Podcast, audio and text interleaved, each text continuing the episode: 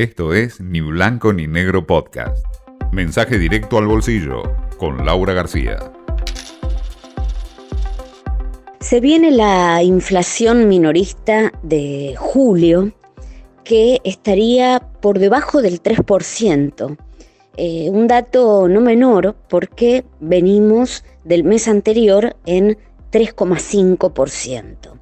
Pero no solo eso, sino que si efectivamente el dato del IPC da 2,6, 2,7, 2,8, como están estimando, especulando los analistas, esto implicaría que eh, sería la primera vez en el año que la inflación se ubica por debajo de ese nivel del 3%, y no solo la inflación general, sino un rubro esencial como es el de los alimentos. Claro que estamos hablando de un promedio y hay alimentos que siguen subiendo muy por encima.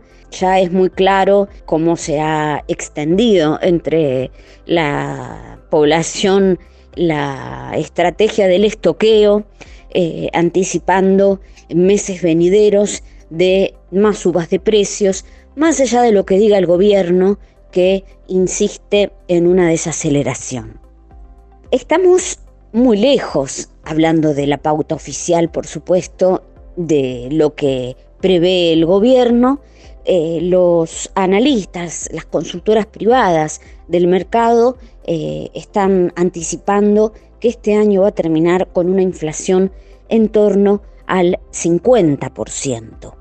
El acumulado oficial en lo que va del año se situaría en 29%, que es lo que Guzmán había previsto, escuchemos bien, para todo el año en su pauta presupuestaria. Bueno, todo esto que implica, bueno, se junta con un blue, un dólar eh, informal un poco más inquieto, que llegó a los 180, si bien después retrocedió un poquito, no tanto, ¿no? Levemente. Y la suba del blue limita, explican los expertos, la acción del Banco Central en cuanto a poder utilizar la divisa como ancla cambiaria. ¿Qué quiere decir esto? Esto es el dólar pisado. Eh, la entidad monetaria evita que se mueva demasiado el dólar oficial, lo va frenando, lo, va deslizando muy, muy modestamente eh, para evitar un traslado a precios. Pero el blue, aun cuando es cierto que es un mercado chico, y recordemos, informal, negro, tiene una gran incidencia en los precios y rápidamente se traslada. Es por eso que muchas veces se dice que la economía empieza a indexar según el blue. De todos modos, el gobierno va a mm, eh, insistir con esta estrategia del dólar como ancla cambiaria, que no es en absoluto novedosa, sino que los K la, usaron durante años.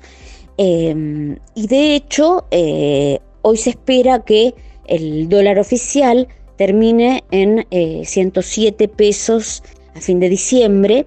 Eh, los analistas siguen rebajando sus proyecciones en este sentido, o sea que al dólar oficial no lo van a soltar. Esto fue Ni Blanco ni Negro Podcast.